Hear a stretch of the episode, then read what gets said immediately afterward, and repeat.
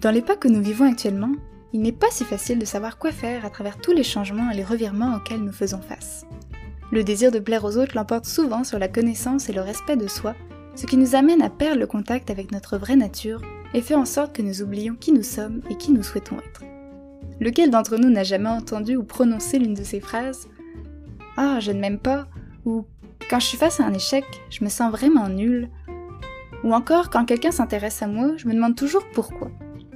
Malheureusement, ces affirmations font partie de notre quotidien et témoignent d'un mal répandu, une mauvaise estime de soi. Heureusement, à travers l'astuce S'accepter, nous verrons comment en apprenant à reconnaître ses forces, ses limites et exprimer ses besoins, nous pouvons mieux nous estimer. Je m'appelle Pauline Laverne, bienvenue dans C'est dans ta tête, le podcast de Santé mentale Québec Chaudière-Appalaches qui vous soutient et vous outille avec expertise et bienveillance dans l'élaboration d'une santé mentale florissante.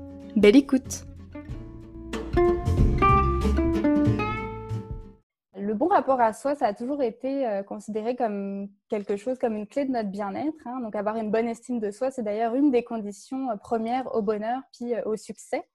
Mais pourtant, il y a, c'est plutôt difficile pour nombreux d'entre nous d'atteindre une, estime de soi qui est plutôt favorable. Alors, pour nous aider à cheminer sur cette quête de soi, j'accueille aujourd'hui Rebecca Landry puis Sarah Hamel. Donc, bonjour à vous deux. Bonjour. Bonjour. Merci d'avoir accepté mon invitation. Ça fait plaisir de vous avoir aujourd'hui.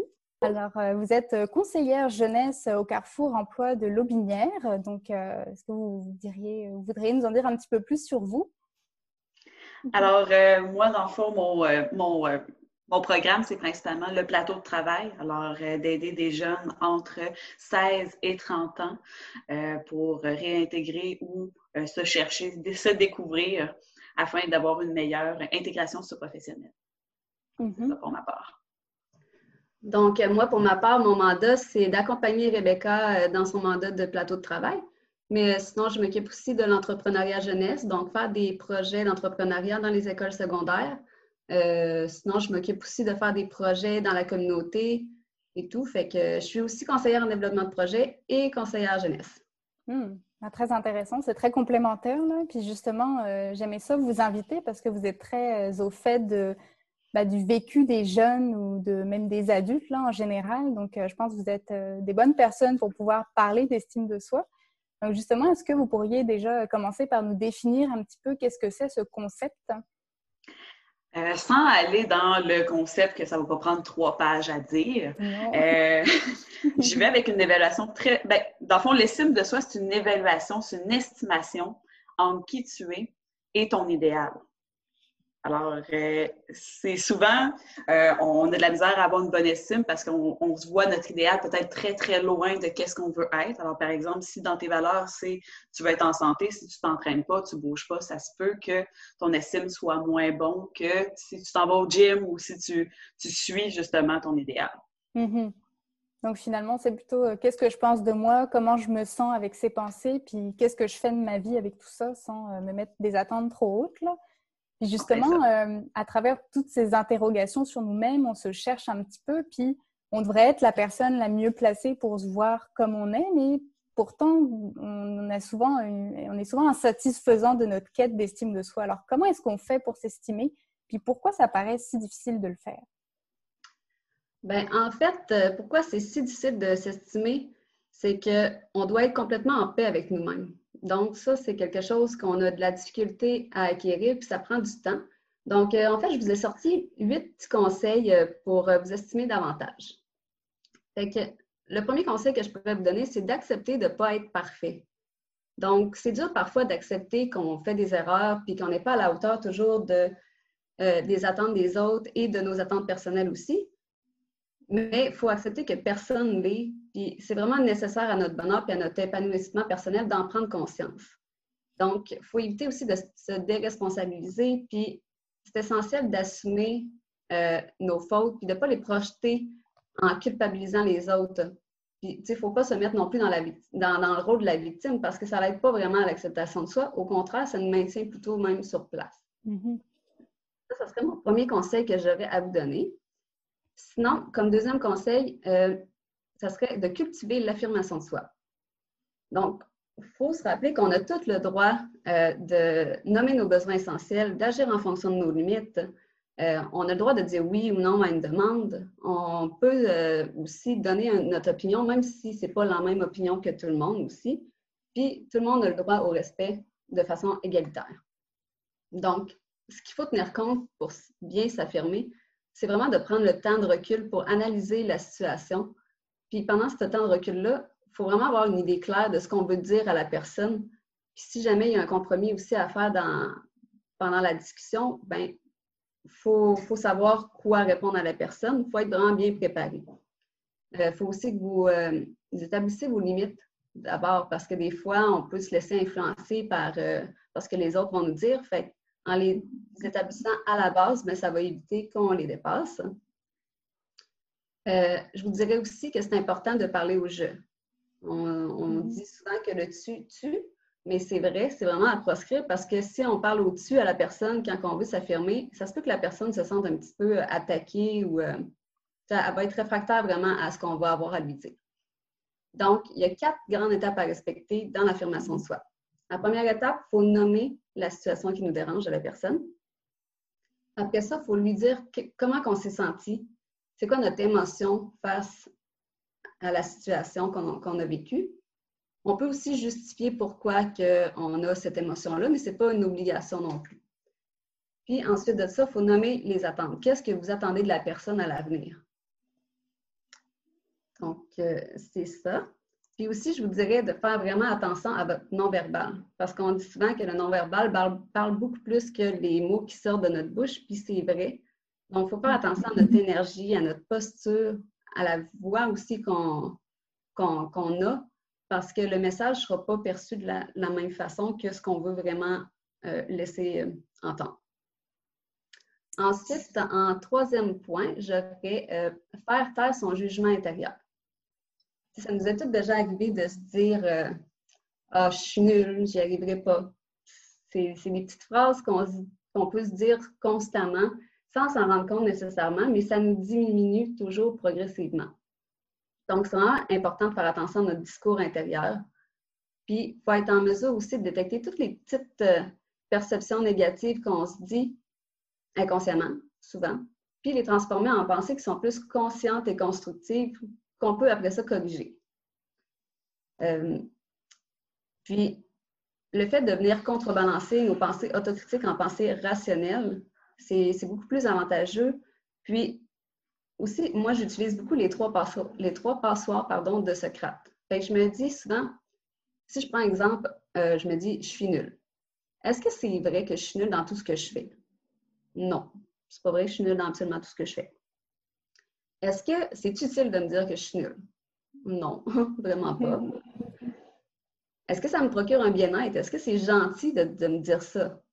Ben là, si la réponse est encore non, ben ça veut dire que vous n'êtes vraiment pas sur la bonne voie pour vous estimer davantage. Au contraire, vous vous, enfoncez plus qu'autre chose. Souvent, qu'est-ce qu'on dit? C'est lâcher prise dans tout mm-hmm. ça. Sinon, on se détériore soi-même. Mhm. Exactement. un gros lâcher prise là-dessus, c'est vraiment, vraiment, vraiment important. Sinon, un quatrième point, oser dire non. Tu le fait de dire non, c'est pas, euh, c'est pas parce qu'on n'a pas envie de le faire, c'est plutôt parce que euh, ben, c'est plutôt une façon de maintenir et de protéger son estime de soi en privilégiant ses propres besoins, euh, en privilégiant son énergie, son temps, son argent aussi, à des activités qui vont vous paraître comme plus importantes pour vous. Donc, à l'inverse, dire oui à contre-cœur, ça va provoquer des frustrations. Puis, ça peut faire en sorte aussi que vous n'allez pas nécessairement vous forcer à faire la tâche que vous voulez faire parce que vous n'avez pas envie de la faire. Puis, euh, il faut faire aussi attention à. Ben, en fait, si vous voulez vous déculpabiliser, parce que c'est dur de dire non, on ne se, se, le cachera pas si vous avez envie de vous déculpabiliser et atténuer un petit peu la réaction de l'autre personne, euh, ben, vous, pouvez, vous pouvez faire des compromis avec lui, mais tant aussi longtemps que ça ne vient pas euh, à l'encontre de vos besoins et de ce que vous avez vraiment envie de faire. on parle souvent de valeurs aussi là-dedans. que si vos valeurs, c'est d'être avec les autres, ben c'est correct, ça, tu vas les suivre. Mais les, les valeurs vont être votre point que si vous dites hey, finalement, j'ai pas euh, j'ai pas eu de forme, pourquoi? Ben là, ça se peut que ça soit à cause que ça a été à l'encontre de vos valeurs ou il y a des choses qui n'ont pas bien été ou vous n'avez pas été vous n'êtes pas respecté alors que le respect est important pour vous, par exemple. Mm-hmm. Alors, les valeurs font vraiment partie d'une grosse, grosse estime. Là. Il faut vraiment s'écouter. Exactement. si par exemple pour vous c'est difficile de dire non, ben vous pouvez commencer à dire non à, un vendeur, mettons, qui est insistant au magasin. le mm-hmm. vendeur, il n'y a pas une très grande importance pour vous, fait que vous avez moins peur de déplaire, puis vous avez moins peur de, perdre cette personne-là. Fait commencer par des personnes qui sont, plus loin de vous, puis après ça, progressivement, commencer à dire non, peut-être à votre soeur euh, que vous ne dites jamais non, à votre mère ça va être plus facile pour vous après ça.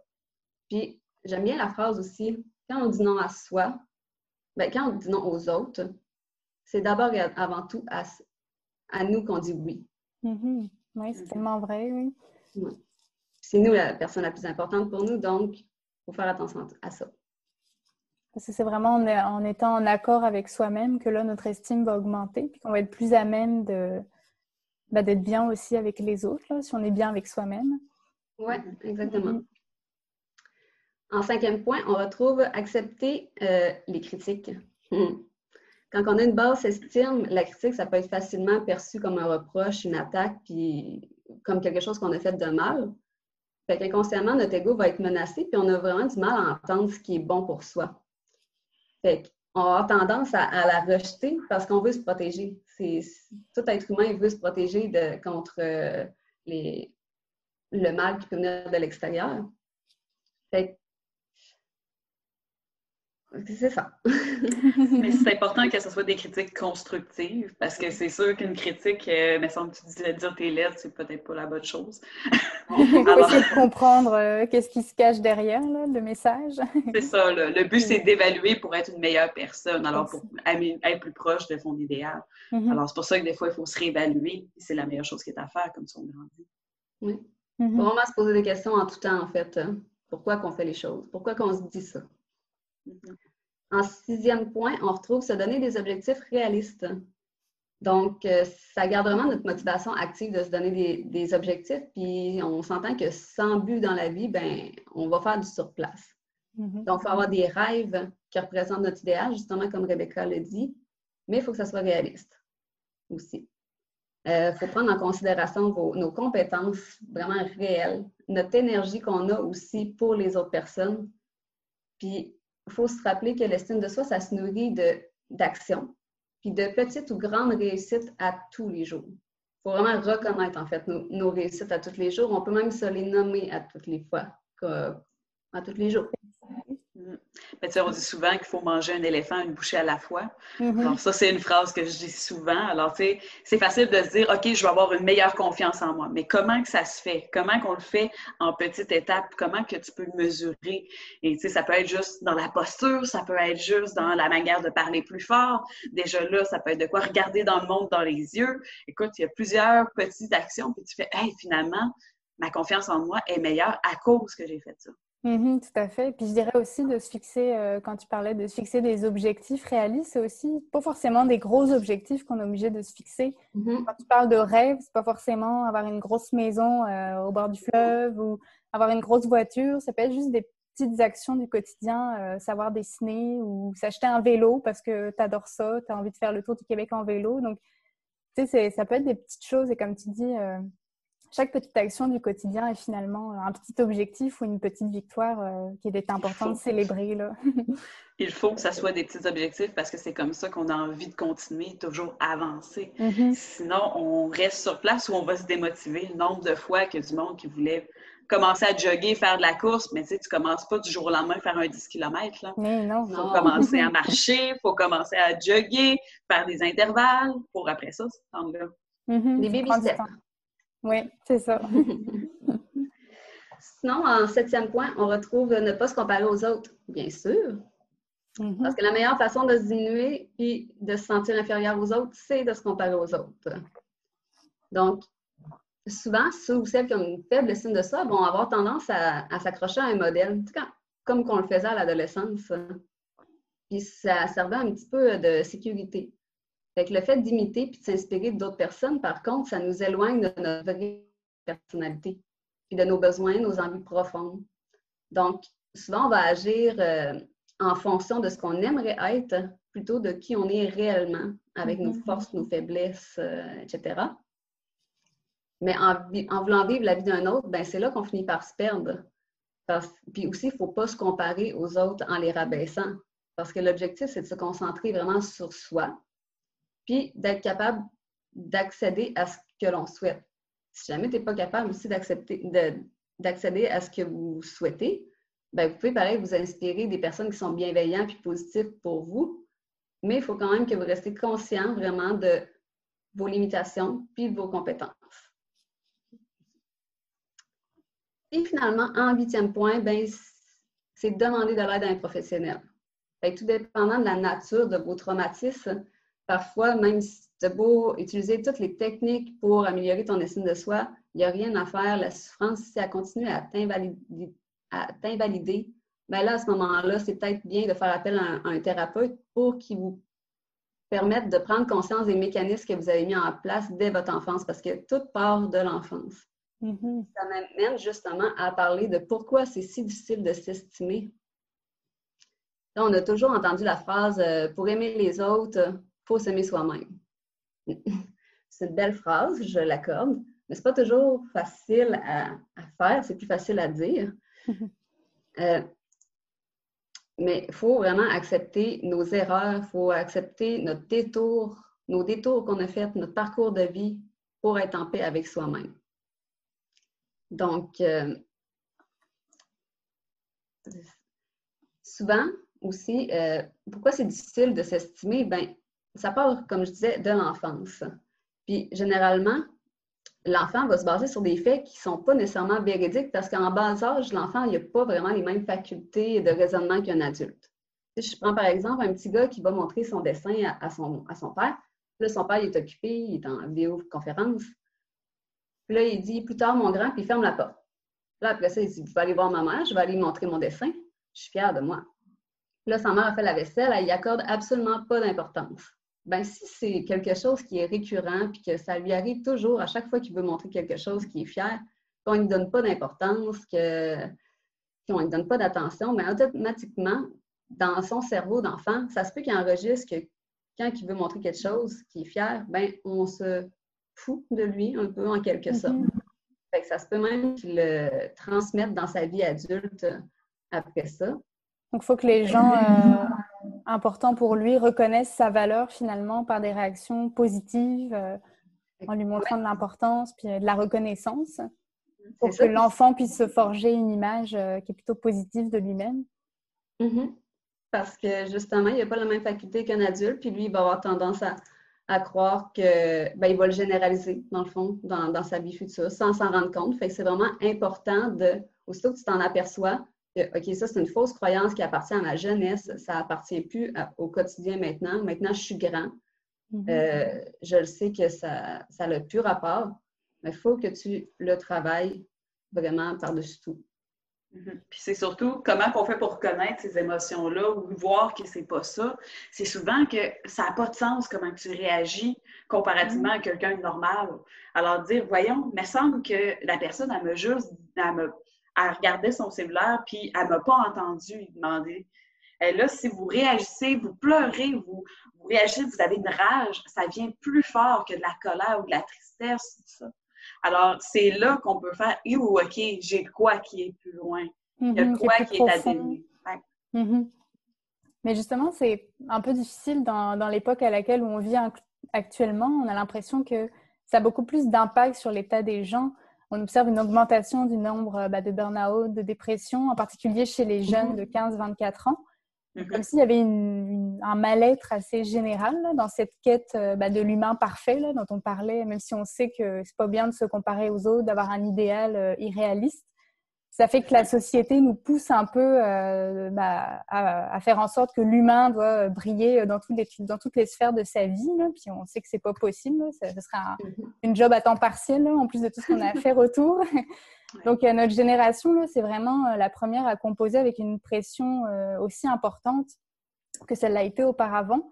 Et donc, j'aimerais ça vous entendre. Pourquoi est-ce qu'on, vous qui êtes, justement au fait euh, bah, proche de, jeunes qui sont en quête euh, professionnelle, en quête de soi, pourquoi est-ce qu'on ressent euh, plus que jamais un besoin de performer? Bien, la pression de performance, puis l'estime de soi et tout ça vient de beaucoup de choses. Je te dirais que, moi, j'aime bien le regarder dans la société, te parler de société. On a beaucoup de pression, puis je pense qu'on n'a pas toujours, on s'en rend pas toujours compte de la pression qu'on a. Alors, tu sais, je vais y aller simplement pour commencer avec le parcours qu'on a de vie. Alors, tu sais, je pense à mes grands-parents, euh, sais, les baby boomers, où que ça va être. C'était facile dans ce temps-là. Là. Ils se levaient, ils disaient OK, euh, je m'en vais faire mes études. Après ça, je me marie. Après ça, je, vais avoir euh, un travail. Je vais avoir la maison en même temps. Les enfants. Et je vais avoir ma retraite. Et un jour, je vais avoir des loisirs pendant ces retraites-là. C'était ça le gabarit. Mm-hmm. Après ça, la, génération X, alors euh, sûrement, moi, c'est mes parents, alors ça dépend des âges de chacun, mais euh, la génération X, dite sacrifiée, eux autres, ils l'ont eu dur à cause des baby boomers. Alors, ils étaient comme, tu fais ton possible, tu prends des formations, tu vas travailler. Pendant ce temps-là, tu vas avoir des enfants, peut-être plusieurs mariages ou plusieurs euh, couples. Après ça, tu vas avoir des maisons si tu perds ta job, tu retournes en formation. Alors, ça a été très difficile. Alors, ça a comme tassé un peu notre l'idéal de OK, j'ai la maison, j'ai les enfants, puis après ça, tu sais, tout l'idéal qu'on avait du baby boomer. Mm-hmm. Et nous autres, la génération plus Y et Z, on est plus dans un monde où que là, on peut tout faire en même temps. Mm-hmm. Alors, c'est les loisirs, c'est super important. Euh, le travail, c'est super important. On va faire des années sabbatiques, on va faire des voyages, on va faire de la formation. On, on, est, on va prendre toutes ces sphères-là et on va les mettre toutes les années de notre vie. Ça devient étourdissant, là. ben oui, il faut être le meilleur dans tout. Mm-hmm. Alors, il y a une pression qui est peut-être cinq à six fois plus grande parce qu'on a six secteurs de plus à faire en même temps. C'est vrai. Alors, ça, ça fait vraiment une grosse influence. Alors, c'est très difficile. On ne peut pas retourner un peu dans notre traditionnel parce que c'est n'est pas possible avec l'environnement qu'on a. Alors, puis on est du monde, que l'école est facile. Alors, de vouloir apprendre, ça fait partie de nos gènes. Mm-hmm. Euh, alors, euh, ça fait vraiment une grosse différence juste à cause de ça. Après ça, ah, vas-y, vas-y. Non, j'allais dire, puis c'est vrai que notre société, elle évolue tellement vite que même si c'est il y a une génération entre chaque euh, adaptation, c'est quand même rapide, là, juste une mm-hmm. génération pour s'adapter, l'humain. Ben oui. Euh, mais tu sais, puis si on a le rêve encore de faire comme nos grands-parents, on va être déçus, là. Oui. c'est très difficile, là. les jeunes d'aujourd'hui, ils pense même pas à la retraite des fois, on sait même pas ah si on en avoir une vraiment. Donc c'est ça, ça, tu peux pas reproduire ce que, ce que tes ancêtres ont, ah, vécu. Mm, mm, mm. Après ça, il y a eu un gros, euh, un gros boom, vous allez rire parce que c'est exactement ça, mais un gros boom de cellulaire, médias sociaux, communication par image, qui n'était pas là avant. Alors ça, Sarah l'a bien expliqué tout à l'heure, mais la comparaison est beaucoup plus facile. Là imaginez vos grands-parents, on était dans un petit village, écoute, 150 habitants. Écoute, quand il y avait une belle fille, mettons, du village, elle était belle, mais les autres étaient belles aussi, parce qu'il y en avait juste une qui était peut-être plus haute que le lot. Mm-hmm. Mais là, dans les médias, on voit les plus belles pitounes qu'il n'y a pas, là. Les plus beaux gars qu'il n'y a pas, parce que c'est difficile de se comparer à ça, alors que dans un monde normal, c'est comme il n'y en a pas tant que ça, peut-être, du monde qui sont top modèles, mais là, on voit juste de ça. C'est proportionné, parce que tu vois toutes les personnes de, dans tout le globe, là, donc euh, forcément, ça te rajoute du monde. Mm-hmm. Alors, tu sais, euh, c'est ça, ça fait en sorte qu'on a tendance à plus se critiquer, à aussi, tu sais, de, ressentir les émotions, c'est beaucoup plus dur parce que ça va être beaucoup plus par image, par smiley, par... Euh, alors, ça va être moins, OK, je vis de la colère, je vis de la tristesse, ça va être un bonhomme fâché. Alors, ça aussi, ça fait une grosse différence. Et euh, ça amène aussi beaucoup, beaucoup, beaucoup de stimulation. Le cellulaire n'est jamais tout seul. On n'a mm-hmm. jamais vécu le fait d'être dans une tempête de neige, écoute, avec euh, pas d'électricité, puis à juste dire, OK, je suis à chandelle et je joue à des jeux de société. C'est rare, là. Pour vraiment des situations extrêmes. Puis même là, le LT là est là. Alors, il faut vraiment que tu n'aies plus de batterie, puis ça arrive. Mais sinon, tu es mm-hmm. tout le temps avec du monde. Alors, être capable de se connaître, de ne pas se comparer aux autres, de choisir, OK, c'est ça mes valeurs, c'est ça que je veux faire, est très difficile. Puis comment justement, euh, là, euh, bah, Sarah, tu nous as donné euh, huit éléments là, qui nous permettent d'apprendre à mieux s'estimer puis d'être plus en, accord avec soi-même et tout ça. Mais comment on peut apaiser un petit peu ces sentiments d'efficacité et de perfectionnisme pour pouvoir s'estimer plus justement là, et justement pas, pas mm-hmm. s'interférer avec tous ces éléments qui viennent de l'extérieur? Oui, ben en fait, euh, j'ai moi j'aime ça les conseils. Donc, euh, je suis allée encore dans ce sens-là. J'ai trouvé six conseils pour euh, vraiment diminuer le perfectionnisme. Parce que c'est vraiment malsain dans une vie. C'est correct d'être perfectionniste, on l'est tout à une certaine manière, mais quand ça va, quand ça vous invalide, par exemple, c'est rendu vraiment trop loin. Donc, mon premier conseil, ça serait de changer votre vision. Vraiment, tout d'abord, les perfectionnistes vont avoir tendance à avoir une vision qui est plus tout ou rien. C'est une vision qui est plus fermée, puis c'est vraiment autodestructeur pour eux, dans le fond, parce qu'ils ne donnent pas le droit à l'erreur. Donc, ils pensent que tout devrait être parfait à la hauteur de leurs attentes, à la hauteur des attentes de, leurs proches. Mais des fois, ils oublient que les gens ont vécu tous des moments d'imperfection. Il faut, faire attention à ça. Puis il faut se dire aussi que, il n'y a aucun entrepreneur qui a commencé euh, à, se lancer en affaires puis qui n'a pas fait d'erreur, qui ne s'est pas planté d'une certaine façon euh, en commençant. Aussi, tu sais, euh, un athlète, un athlète, c'est sûr qu'ils ont du mal à s'entraîner aussi. C'est pas toujours facile, puis c'est pas toujours comme qu'il veut, mais c'est vraiment en euh, en se donnant le temps puis les chances de, grandir à un rythme qui est raisonnable, qu'il va pouvoir accéder à ce qu'il souhaite. Parce qu'on n'est pas champion du jour au lendemain. Ben non, ben non, c'est ça. Puis souvent, quand on a une vision tout ou rien, ben ce qu'on obtient, c'est plutôt rien ou rien. Parce que si ça ne marche pas comme on le souhaite, ben comme, si les perfectionnistes, ça ne marche pas comme qu'ils veulent, il y en a qui vont avoir tendance à tout abandonner parce qu'ils ne veulent pas poursuivre dans cet échec-là. Fait c'est sûr que il faut, vraiment que les perfectionnistes euh, se permettent de vivre de manière incomplète, imparfaite. Puis c'est pas, c'est imprécis aussi ce qu'ils font. Puis c'est correct, c'est normal. Fait ça, ça serait mon point. Oui? Ben, j'allais dire, oui, l'être humain est imparfait. Enfin, même dans la nature, tout est imparfait. Là, puis c'est ce qui fait la beauté aussi des ben choses. Donc, il euh, faut vivre avec cette, euh, avec nos fragilités puis nos, imperfections. Ça serait plate, là, un monde tout le temps parfait, parfait, parfait. Mais c'est impossible aussi. Donc, mon deuxième conseil, ce serait d'être indulgent envers nous-mêmes puis de diminuer nos attentes personnelles. Donc, souvent, les perfectionnistes vont être vraiment soucieux du détail puis ils ont vraiment une très forte capacité à emmagasiner plusieurs informations. Mais par contre, le fait de de toujours se, fier aux petits, petits, petits détails, ben, ça les empêche de passer à l'action, puis des fois, ça peut même amener à la procrastination.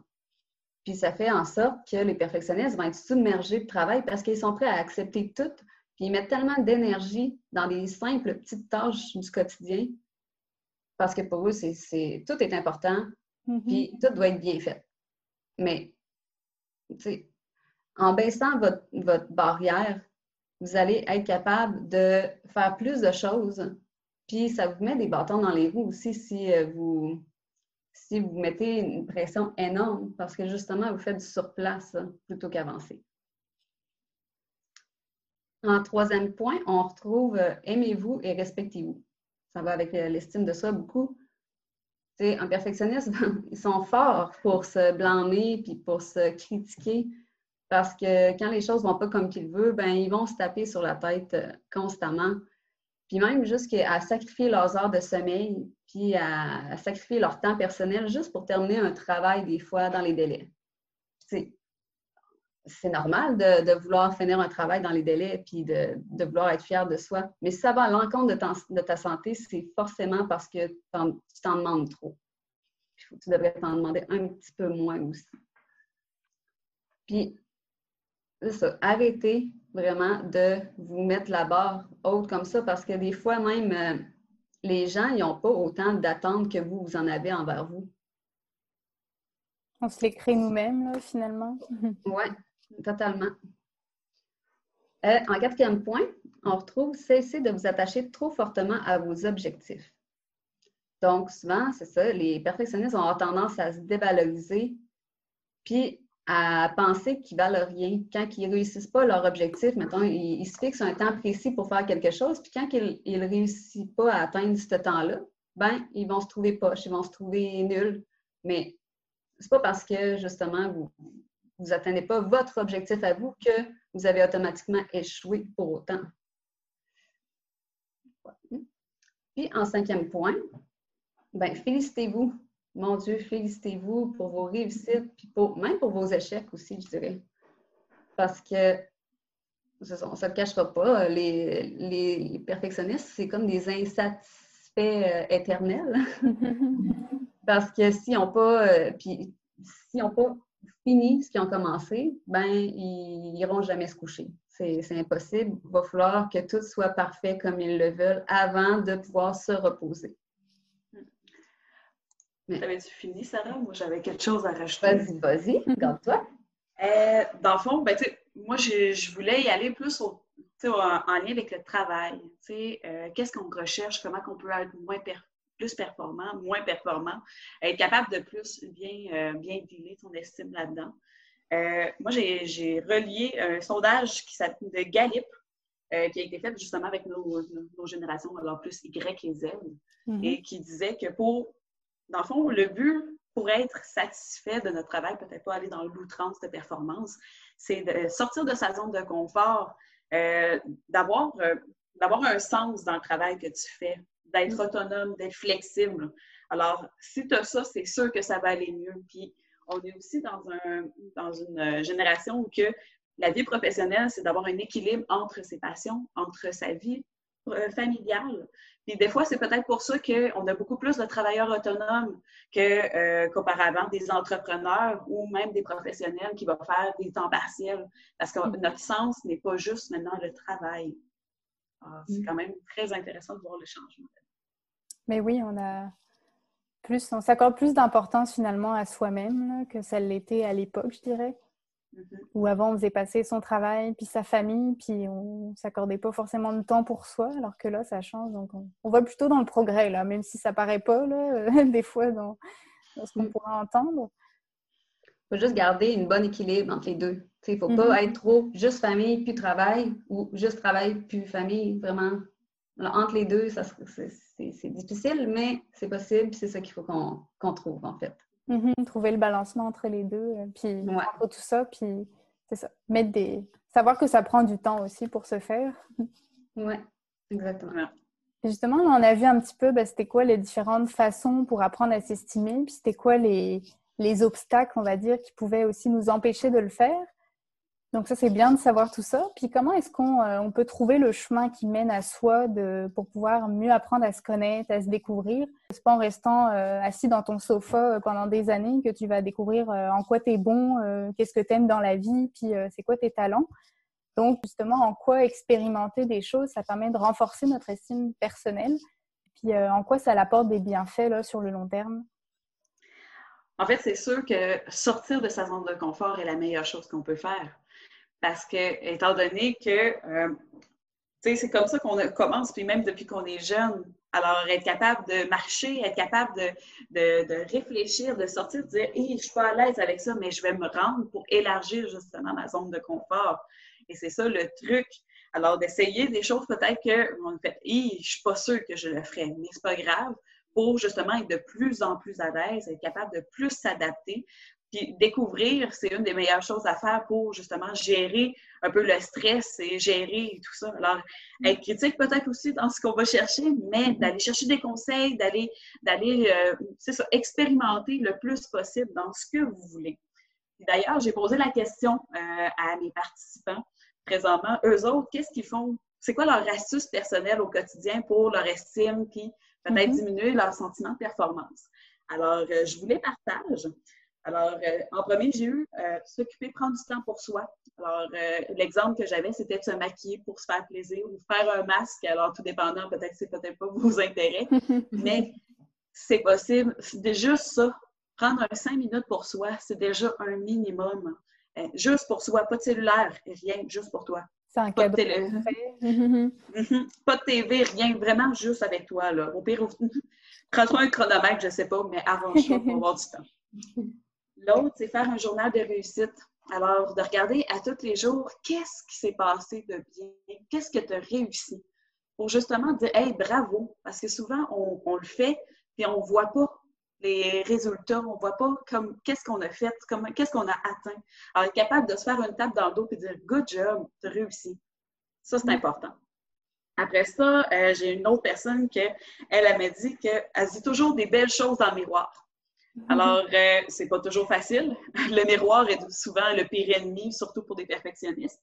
Alors, euh, juste se regarder, être capable juste de sourire, de sourire à toi-même. Alors, vous montez les épaules quand tu le vois, euh, être capable d'être fier, puis de regarder qu'est-ce que tu aimes. Ça peut faire toute une différence. Faire un chin à soi-même dans le miroir, c'est gagnant. Ah oui? Ben oui. J'ai une autre euh, participante qui, elle, a marqué qu'elle mettait des post-it partout dans sa maison de pensées positives et euh, de ses forces à elle, alors de ses qualités. Et à toutes les fois qu'elle passe devant, elle les lit.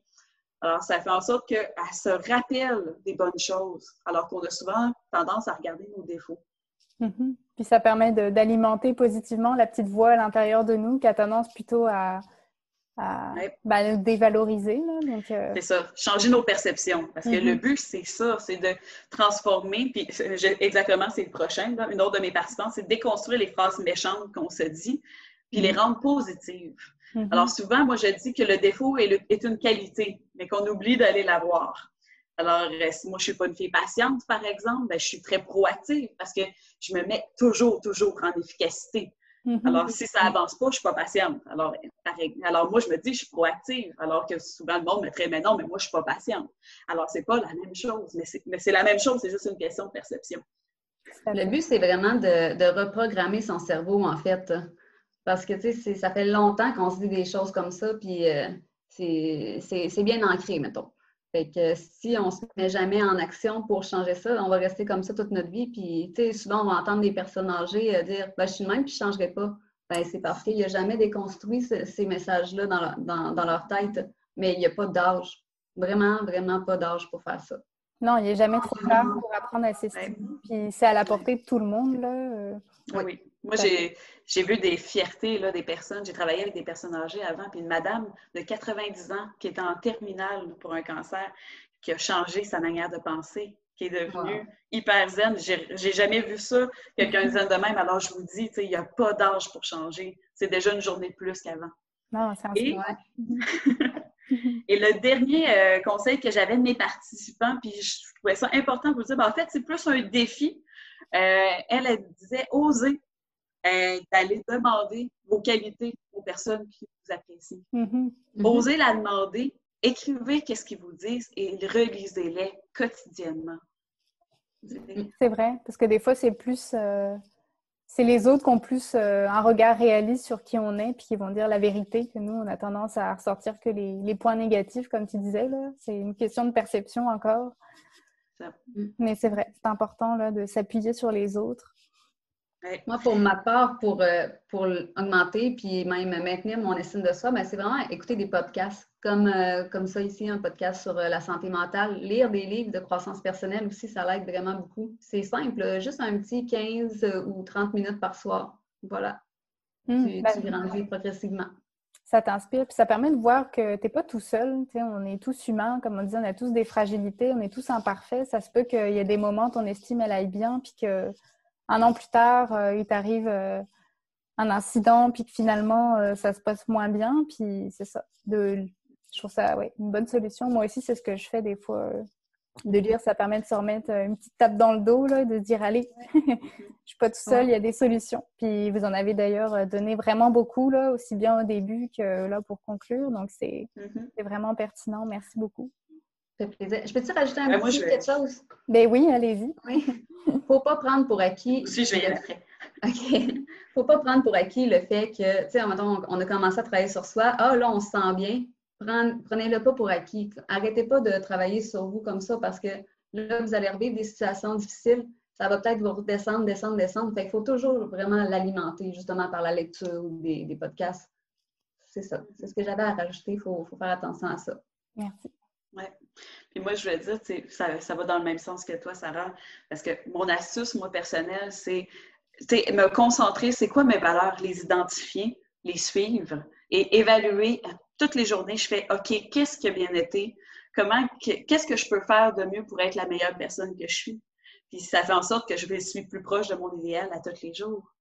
Et puis c'est aussi de regarder euh, les conséquences de tout ça. Le contexte aussi actuel, c'est normal que si tu es fatigué, euh, on dit souvent d'y aller d'une journée où tu es bien et confortable.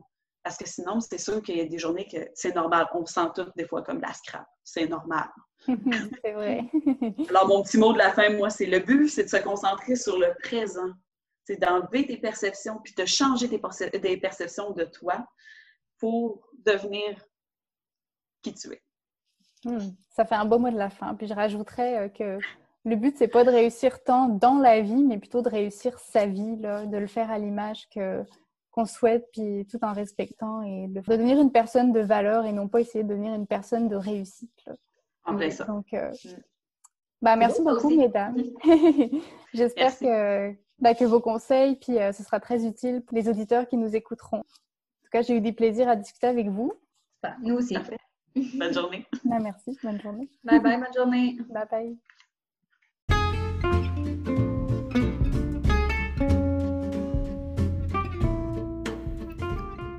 Vous venez d'écouter C'est dans ta tête, un podcast de Santé mentale Québec Chaudière-Appalaches.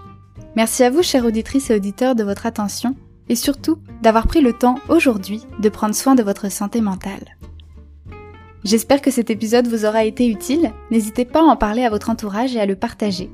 Votre soutien est important pour permettre à d'autres personnes de bénéficier de bons conseils et surtout, abonnez-vous pour pouvoir suivre tous les épisodes gratuitement. Si vous souhaitez approfondir le sujet, je vous invite à vous rendre sur notre site internet santémentalca.com. Vous y trouverez également un tas d'outils qui vous aideront à évaluer et à prendre soin de votre santé mentale. N'hésitez pas à nous suivre sur nos réseaux sociaux, Facebook, Instagram et bien d'autres, afin d'être avertis de notre actualité. Finalement, je remercie chaleureusement Rebecca et Sarah pour leurs précieux conseils. Si vous aussi vous souhaiteriez venir partager quelque chose dans notre balado en lien avec la santé mentale, écrivez-nous à balado avec un S à commercial santémentalca.com. On se retrouve très bientôt pour un prochain épisode de C'est dans ta tête. Et en attendant, qu'allez-vous faire pour vous estimer davantage au quotidien? Pensez-y et dites-nous en commentaire quelles sont vos astuces pour y parvenir. À la prochaine